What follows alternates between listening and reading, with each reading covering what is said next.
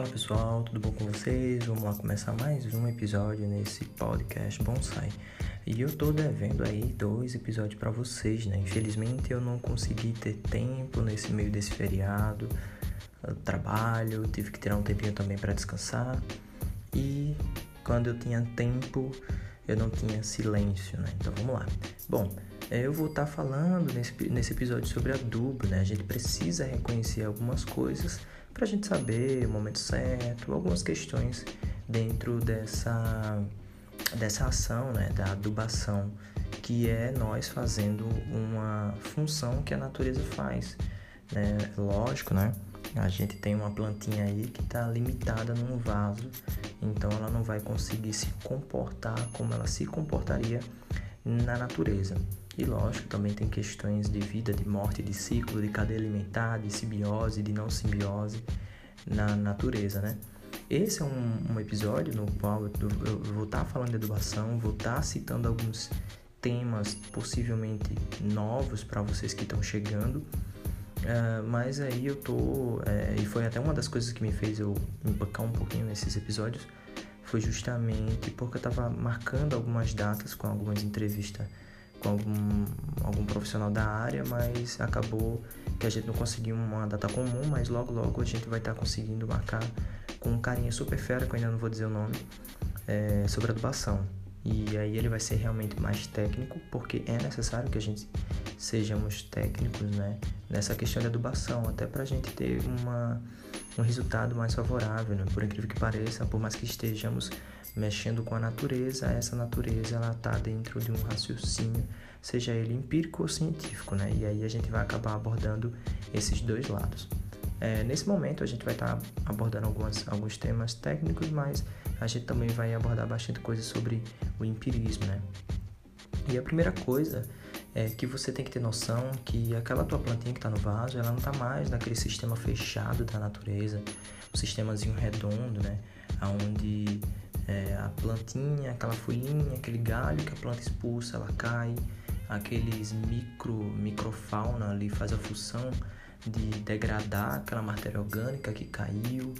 Ah, não só isso, como a, a, questão de toda, toda a filtragem ali que o solo faz, e isso eu tiro e, e repasso essa informação que eu peguei através do Felipe Dalorto num episódio de um podcast que ele gravou com o Pequim onde ele falava que o solo ele faz uma espécie de substrato, isso me lembra, de substrato não, de peneira, né? E isso me lembro é, quando era criança numa feira de ciências, aonde um grupo de alunos fizeram e mostraram a capacidade de filtragem realmente que o solo tem.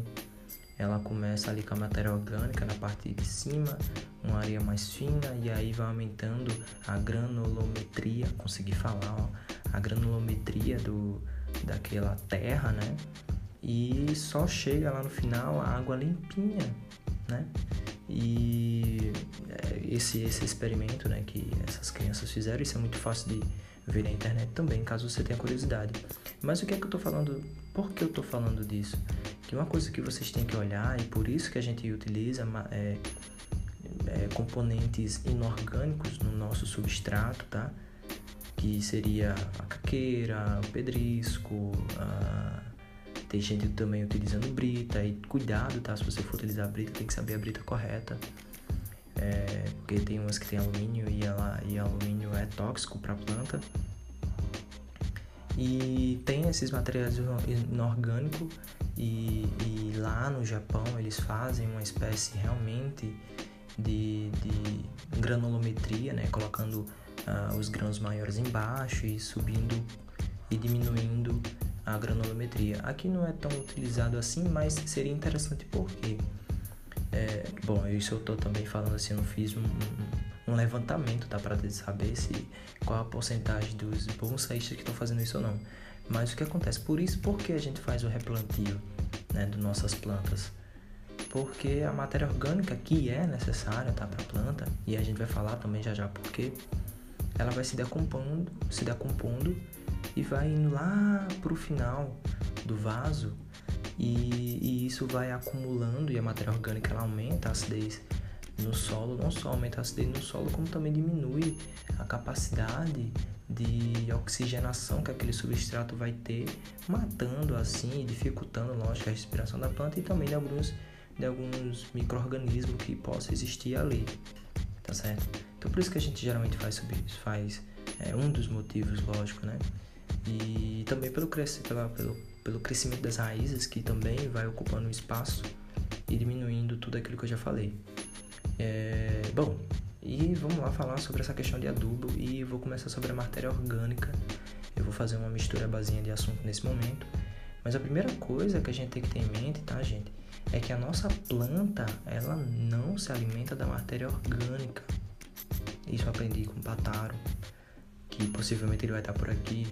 Ricardo Pataro, da Audi Firme. É... Ela não se alimenta da matéria orgânica. É é necessário que alguns animais, fungos, bactérias façam a decomposição dessa matéria orgânica para assim ficar num tamanho compatível de absorção ali das raízes, né?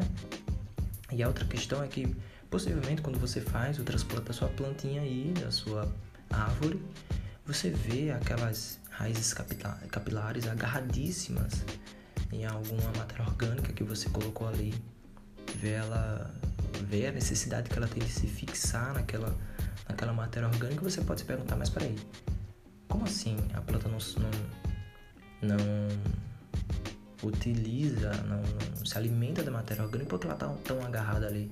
Primeiro porque, porque a matéria orgânica ela tem a capacidade, lógico, de reter umidade, mas também ela tem uma paradinha nova que eu desconhecia, que é a capacidade de troca catiônica. Eu, eu, eu não vou me aprofundar sobre isso, até porque eu também não tenho conhecimento tão profundo para explicar isso. Mas futuramente vai vir alguém que vai explicar isso melhor, mas eu vou trazer o raciocínio geral para você entender. A matéria orgânica ela tem a capacidade de troca catiônica. O que seria isso? Ela consegue reter os nutrientes. Alguns nutrientes, como macro, micro e vários outros deles, conseguem se fixar ali e ali as raízes vai lá buscar, né? Então, esse seria a maior função da matéria orgânica.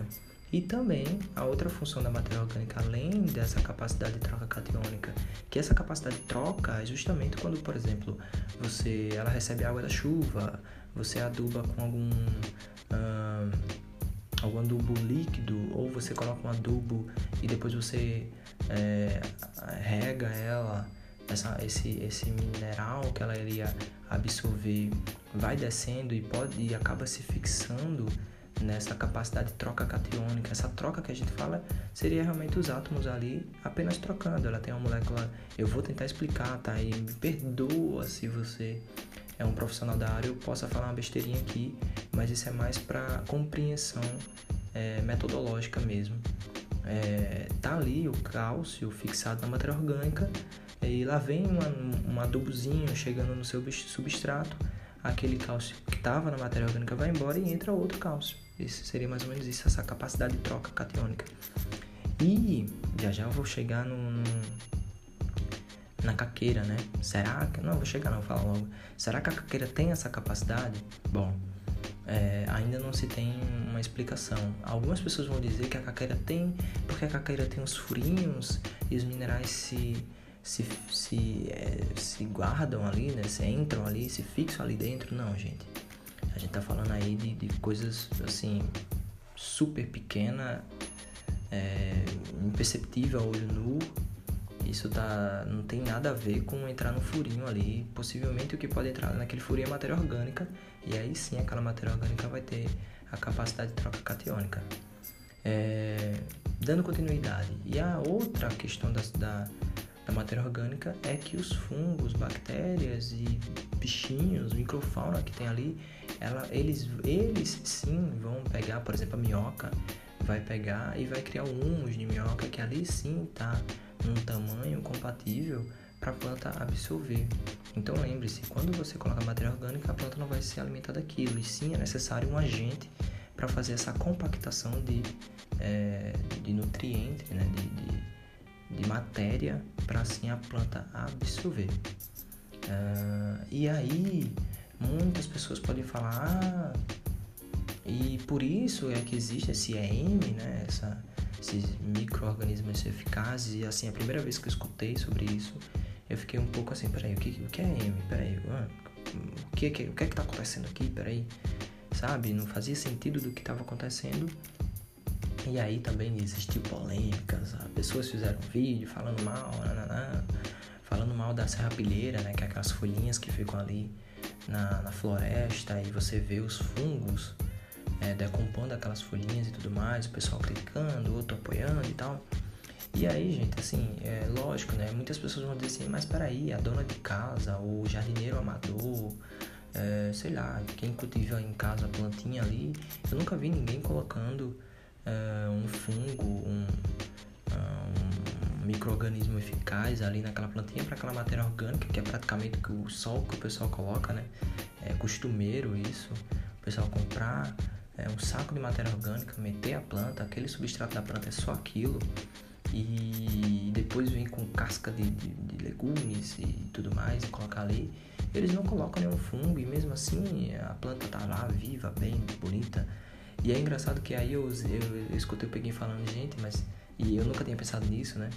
É, gente, mas é, o pessoal não faz o que a gente faz nas nossas plantas, né? É, tá ali para todo sempre, amém, sabe? E a gente faz muitas intervenções na planta e a planta precisa e necessita realmente estar numa saúde super plena, super. Porque as intervenções que nós fazemos não são simples, a gente retira partes, ou até mesmo, até mesmo é, é, o órgão inteiro de plantas, né? alguns órgãos inteiros de plantas, então ela precisa realmente estar muito melhor do que qualquer plantinha de uma jardinagem amadora, né? apesar que somos também, mas a gente precisa ser um pouco mais técnico. Então, por isso a necessidade é lógica, né? O bocashi já está sendo um um adubo que está chegando com facilidade na casa de alguns jardineiros amadores, então o bocacho ele vai ter ali o EM, né? Não só o bocacho, como o nosso Thai Gold também. E aqui não temos patrocínio de tal Thai Gold, mas a gente reconhece a importância dele. E aí, Thai Gold, pô, ó, vai escutando isso aí, a gente aceita, hein? É, voltando. E. Eu me perdi. Sim, e por isso a necessidade desse EM para fazer essa decomposição. E aí algumas pessoas podem criticar ah, pessoas que vão pegar a serrapilheira, né? Como já falei, que é aquelas folhinhas que estão tá ali na floresta. Porque possivelmente você pode estar tá trazendo também fungos maléficos para sua planta, bactérias maléficas para sua planta, como talvez possivelmente nematóide, por exemplo. E, gente, assim, isso é uma prática muito comum e eu, eu já fiz, eu fiz, não, eu, eu, eu faço isso, né? Aqui na minha. É, na minha casa, eu fiz um teste, joguei um arrozinho assim do nada no chão. E depois vi um monte de funguinho branco lá, decompondo aquela matéria orgânica, e eu peguei e fiz um, um fermentado com isso. É lógico, depois com todo cuidado, né? É, mesmo assim, com toda. Eu vou até inventar uma palavra nova, leguitude, né? Com toda a minha leguice é, nessa, nessa ação, porque um mal necessário, que assim, eu não sou tão fã de uma pessoa aí mas ele fez um vídeo onde um carinha falava que muitas vezes aquele fungo branco não quer dizer que seja exatamente aquele lá massa para sua planta. Então, gente, aproveitando essa polêmica que fizeram com, com, com os fungos, mas assim, aproveitando realmente até mesmo uma, uma atenção, eu, é lógico, você vai na floresta, tá lá todas as plantas super saudáveis, aquela serrapilheira maravilhosa. Eu acho que é interessante. Agora, você chega na floresta, até uma região, como eu já, já fui, né? Onde eu morava tem um local onde tem muita murta, muita, muita araçá, muitas plantas. Eu vi um, um monte de planta com muita patologia, com muita doença. Logicamente, eu não vou pegar aquela serrapilheira, né? Mas para você estar tá num ambiente mais confortável, poxa, chegou um adubo aí maravilhoso, é, importado, acho que é Maruta o nome, se eu não me engano. Mas também tem vários bocaches sendo vendidos e tem o próprio Taigold faz um fermentado, faz uma inoculação com os EMs do Taigold, é muito mais seguro e muito mais em conta, é barato o Taigold, é um adubo maravilhoso e em conta. Então se você for fazer alguma coisa desse tipo, eu indicaria que você fizesse, por exemplo, com Taigold. Não, fa não, eu não inseriria atrás do, da serrapilheira. Até para você estar num ambiente mais confortável, imagina. Uh, o nematóide, que é aquelas bolinhas que ficam na sua na raiz de, de algumas plantas que pegam essa, essa bactéria, esse fungo, não sei o certo. É, Não dá para matar aquilo, você tem que conviver com aquilo. Então imagina você dar uma planta que você gosta e você tem que estar sempre cuidando dela porque ela pode se debilitar por conta daquele nematóide. Né? E não confundir nematóide com, com risóbio, tá? Que já já a gente chega lá. Deixa eu ver se eu tenho anotado esse negócio aqui do risóbio. Ah, cadê o risóbio? Não, não tenho anotado, então vou falar logo, né? Antes que eu esqueça.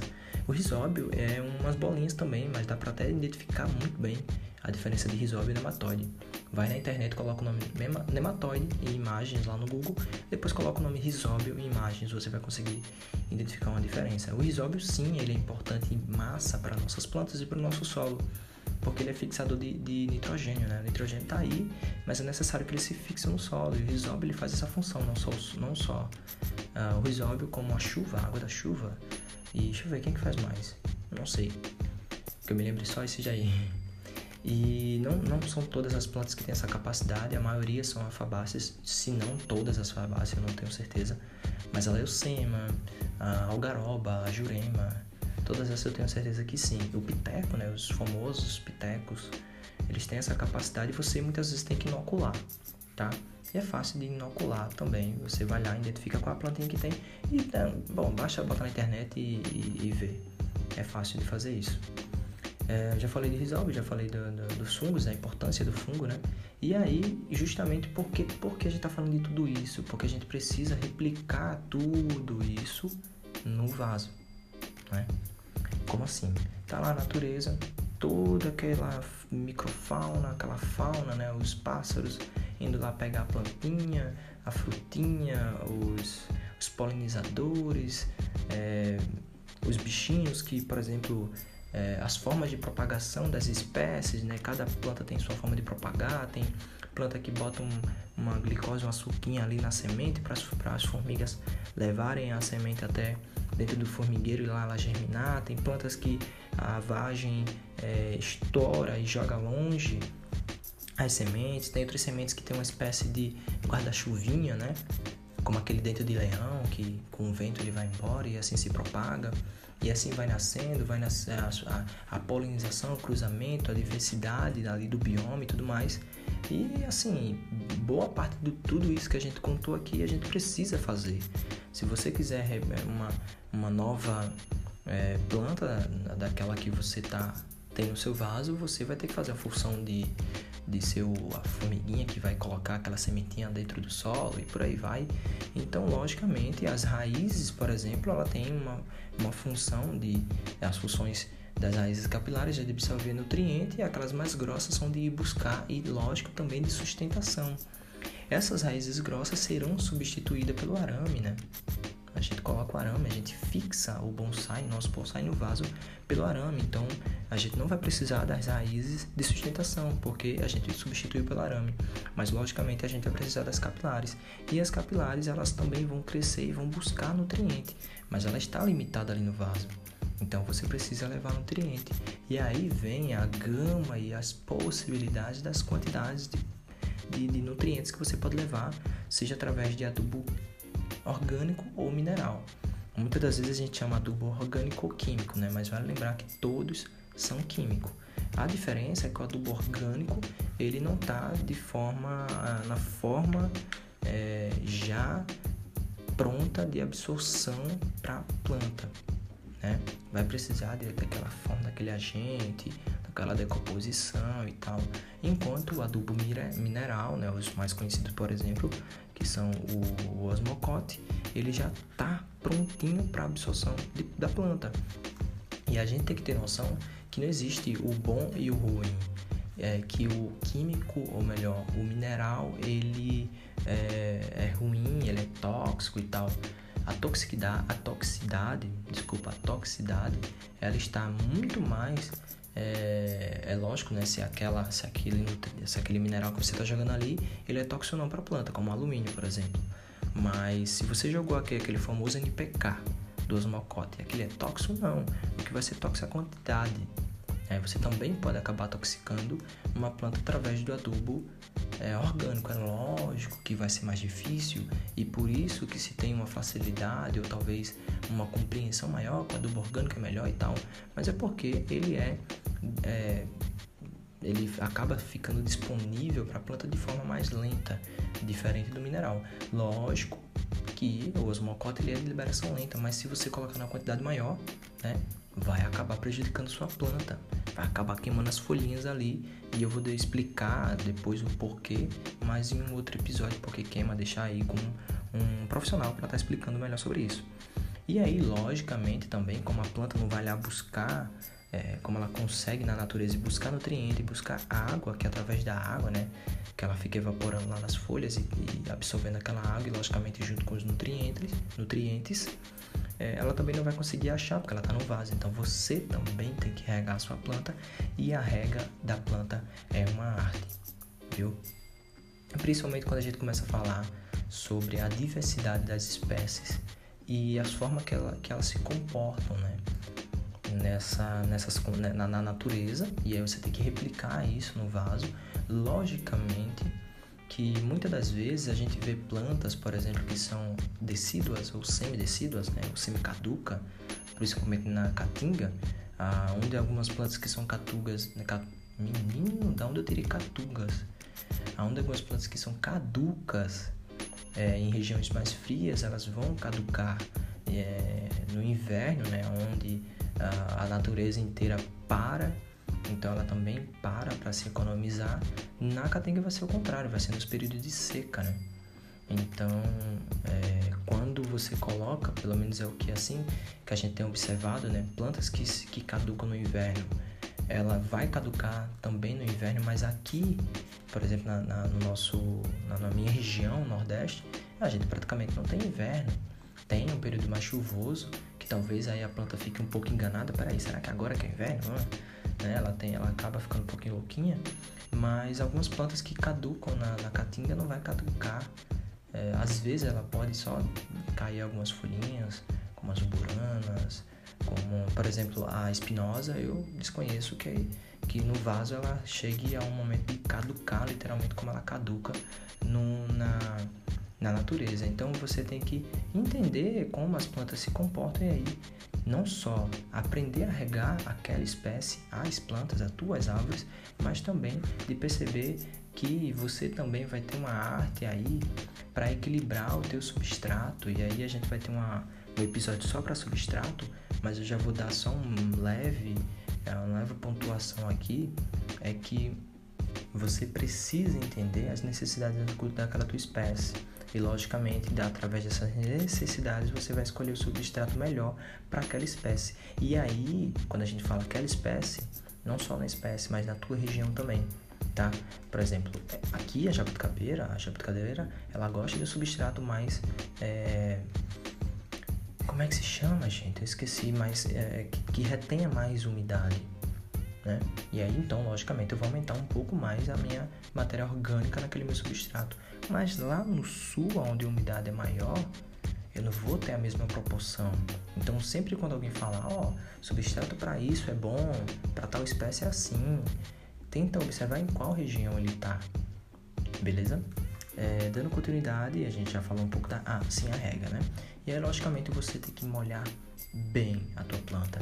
E aí quando a gente fala em rega, é realmente uma arte, porque tudo aquilo para dizer se realmente está funcionando a tua rega, a gente tem que analisar o período que tá. Por exemplo, se tem um período muito chuvoso, a minha rega, se eu falhar um pouquinho ali, a planta não vai sentir. E é lógico que você precisa ficar atento tá, ao período chuvoso, porque muitas vezes ele só molha aquela parte superficial do, do, do seu substrato. Mas a gente tem um período de seca, e aí você está acostumado, talvez, sei lá, no, no outono, na primavera, é, onde o, o, tempo não é tão seco assim, tão quente, e regar, sei lá, uma única vez por dia está ótimo. E quando chega no verão, não vai ser tão ótimo assim. As plantas podem sofrer um pouco, e aí você precisa regar mais de uma vez. Mas não só isso, às vezes, por exemplo, você tem uma planta ali que você desfolhou, talvez, não sei, e aí você percebeu que você regou uma vez foi suficiente, mas ela está sem um órgão de transpiração, pode ver que o substrato ainda está molhado, olha só, tu regou ontem, está molhado. E aí você acha que depois, quando ela tiver com todas as folhas, vai continuar a mesma coisa, não é? Hoje eu tive é, esse exemplo aqui da uma planta que eu tive que tive que tirar um monte de galho, excesso de galho, fiz uma seleção de galho, e todavia eu ia regar ela, era o suficiente uma vez é, por dia rega, e hoje eu fui regar o substrato ainda estava molhado, poucas folhas, pouca transpiração. Então você vai ter que realmente observar as suas plantas, seu substrato, a espécie, tamanho de vaso, clima naquele momento, qual estação do ano você está. Beleza? Deixa eu ver o que é que eu tenho mais para falar. Eu já falei de fungo, ah, clima, espécie, beleza? Ficar atento ao substrato. Já falei também sim, os macro e micronutrientes, né? A gente sempre fala em NPK, que é nitrogênio, fósforo e potássio. Nitrogênio é o N, o P é o fósforo e o K é o potássio. Esses são os macros nutrientes, né, os mais importantes. Só que muitas vezes a gente esquece dos secundários e não só os macros secundários, mas também os micros que são esquecidos, né? Os macros que é o cálcio, o magnésio, o enxofre e os micros dos micros aí que muitas vezes são esquecidos, que é o zinco, o manganês, o ferro, o cloro, o ai, peraí, a sílica e o outro aqui que eu não tô lembrando, deixa eu ver se eu acho aqui. Ah, eu acho que é o níquel. Acho que é isso. Eu não lembro de todos, tá? Mas é, muitas das vezes você vai ver sua planta debilitada e vai ser por, por falta de um micro desse, tá? Ou talvez até mesmo é, do cálcio, que se eu não me engano, o cálcio manganês, ele acaba acontecendo aquela lixiviação. O que é lixiviação? É, por exemplo, quando aqui aconteceu num pé de, é, de limão na minha casa, ah, quando o solo é bastante arenoso e e até mesmo quando também tem, tem matéria orgânica, ele acaba acontecendo aquela troca catiônica que eu falei, mas o cálcio ele é trocado possivelmente por outro e o cálcio vai embora ali na rega.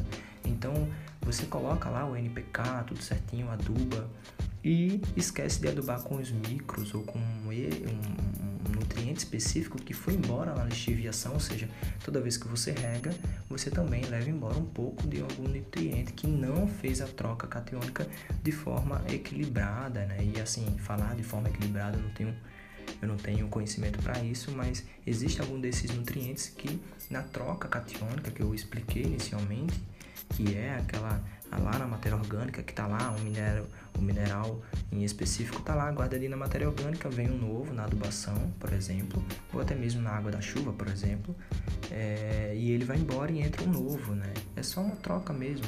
Imagina, existe uma quantidade de, de, de nutrientes para sua planta ali, você colocou um novo e aí aquele que estava lá foi embora e só fez uma troquinha, tá? Não sei se está dando para entender bem sobre isso. Coloca aí, tá? Se você no seu agregador que você está escutando isso tiver a possibilidade de comentar, falar assim uma dúvida ou outra ou uma, uma indicação e avaliar também, né? É legal pra gente entender como é que tá ficando aqui nossos episódios. E aí vai embora por lixiviação. Então você tem que ficar de olho não só nas patologias de alguns, é lógico, por exemplo, como cochonilhas, pulgões e por aí vai, e fungos e bactérias e até mesmo é, bichinhos que possam ir lá, como um soldadinho, o famoso soldadinho que falhar, fica sugando também a seiva da planta. Você também tem que entender que algumas patologias vão vir por falta de um micro ou talvez macro é, nutriente importante para aquela planta. E muitas das vezes alguns desses não vai ser tão importante assim para algumas espécies, enquanto outros vai ser mais importante, então ele pode sofrer um pouco mais se aquele nutriente em específico estiver faltando e muitas das vezes pode estar tá faltando polistiviação. E aí é lógico que eu vou trazer alguém para estar tá falando melhor sobre isso. E assim, gente, no futuro eu vou estar tá fazendo um podcast para a gente entender melhor. Ah, é, peraí que eu estou me complicando tudo, deixa eu concluir o pensamento aqui. A gente, pra gente falar um pouco melhor sobre, é, sobre o substrato, né? Mas, é, eu, porque, por que eu tô falando isso? Porque eu tô anotado aqui a cadama é, justamente porque ela tem alguns minerais importantes, né? Importantes para a própria planta, né? Como nutriente. E a gente não tem isso de nutriente. E a gente não tem isso de forma fácil, né? acessível para a gente, principalmente por conta do valor do dólar que está no momento. Sem falar também que a gente tem que aprender a regar, né? A gente está acostumado com um certo tipo de substrato, tocou o substrato. É um novo momento de aprender a regar aquela planta com todas aquelas condições que eu falei de novo, só que agora com uma nova, que é um substrato novo. Mas a gente vai deixar isso para um podcast no futuro. E aí, gente, em toda aquela forma como eu te falei, adubação orgânica, adubação mineral. E também vai ter adubação líquida e adubação sólida e adubação foliar, que é a líquida, né? Algumas pessoas podem estar falando assim, eu não gosto, eu não acho que a adubação foliar é eficaz. O professor Carlos vai lá, bota lá, adubação foliar, professor Carlos Bonsai, que você vai achar um vídeo onde ele fala de uma tese, que eu não lembro se foi um TCC, uma tese de mestrado, doutorado, que ele fala da eficácia, assim, da adubação foliar. Mas, assim, por que eu acho que o pessoal desvaloriza um pouco a adubação foliar? Por exemplo, você tem uma planta que está faltando ferro ali. E aí você vai colocar, né, tem a forma, o tamanho, o formatinho correto para a planta absorver aquele ferro, você tem que estudar sobre isso, tá? Você tem que pesquisar. Se a tua planta está faltando ferro, você não só tem que saber se ela tá, está faltando, se ela está debitada, a planta está amarela, a folha amarelada ou coisa do tipo, você tem que identificar. Mas quer ver uma forma fácil de você resolver, em vez de estar tá esperando aquele ferro ser absorvido pelas raízes, é através da adubação foliar é muito mais rápida, só que ao meu ver ela é uma adubação complementar que vai fazer com que a planta sim fique bem, bem saudável. E aí algumas pessoas podem dizer que não é tão eficaz, que prefere adubação líquida ou sólida através do próprio substrato. E algumas pessoas até dizem que ela não é eficaz porque a gente joga ali na folha, depois a gente vai regar, aquela adubação que estava ali na folha cai no solo por isso que talvez se ela for eficaz é porque ela cai no solo. Não, gente, já tem comprovação para isso falar que plantas que foram adubadas através da adubação foliar teve uma, um aumento desses nutrientes na sua composição, na sua no seu corpinho ali. E não só isso, gente. Quando a gente faz adubação foliar, tem um método correto de você fazer essa adubação foliar. Principalmente lá no rótulo, eles dizem para você fazer adubação foliar após rega. Molhou o substrato, vai lá e rega. E eu acredito que essa indicação não seja só porque se você fazer adubação foliar depois regar, ela vai cair, né? Mas também porque você regou a planta, ela vai lá e abre os estômatos, né? Ela deixa mais abertinho, porque tem abundância de água no, no, no, no substrato e eu deveria fazer esses cortes. Eu fico no, no é, é, desculpa gente, mas eu não faço corte nenhum tá lá os, os estômatos abertos, ela vai transpirar e vai absorver aquele, naquela adubação foliar. E não só isso, gente, o pessoal acha que a gente adubou ali. Gente, eu tenho uma mora aqui e às vezes eu rego e molho ela inteira e eu vejo a diferença. Que é, é essa mora ela tem uma, uma capacidade de, de absorção foliar muito grande. Plantas que foram molhadas ao mesmo tempo que ela, ela já está com a folha seca, enquanto elas estão um pouquinho molhadas. Então, as folhas têm essa capacidade de absorção. Então, você precisa entender que jogou a adubação ali naquela folha, poxa, deixa ela absorver. Logicamente, eu não vou molhar ali. É... Então, sim, a adubação foliar funciona. Agora, dizer que ela por si só vai deixar a tua planta super nutrida, não. No meu ver, não. E não lembro se aquela tese falou que se a adubação foliar por si só já deixava a planta bem nutrida, eu acredito que não. É necessário sim também uma adubação líquida ou sólida também no substrato. Eu gosto da adubação foliar principalmente porque eu acho que ela dá amparo ao lixiviamento que eu falei, ao meu ver, tá? Tá lá a plantinha, sei lá, lixiviou cálcio, ferro, manganês, sei lá tá tudo aquilo dali na, na, adubação foliar, ela vai captar muito rápido. Pega uma planta que está com falta desses nutrientes, faz adubação sólida, ou sólida não, porque ela realmente sólida também ela vai captar mais rápido, né? já está prontinho ali. Mas se você faz uma adubação é, sólida, não, desculpa, eu falei, é líquida, o raciocínio que eu falei para líquida, você jogou líquido, a adubação líquida no solo, ela consegue captar mais rápido que a adubação sólida. Mas se você fez uma adubação sólida ali e vai esperar a planta absorver aquilo, a adubação foliar vai ser bem mais rápida. Eu espero, gente, que esse episódio tenha sido legal para vocês. Eu acho que faltou, eu misturei bastante. Eu tô com um papelzinho aqui com alguns tópicos, mas eu pulei bastante para conseguir seguir uma, uma linha de raciocínio que facilitasse aqui para mim. Mas eu acho que fa eu falei tudo.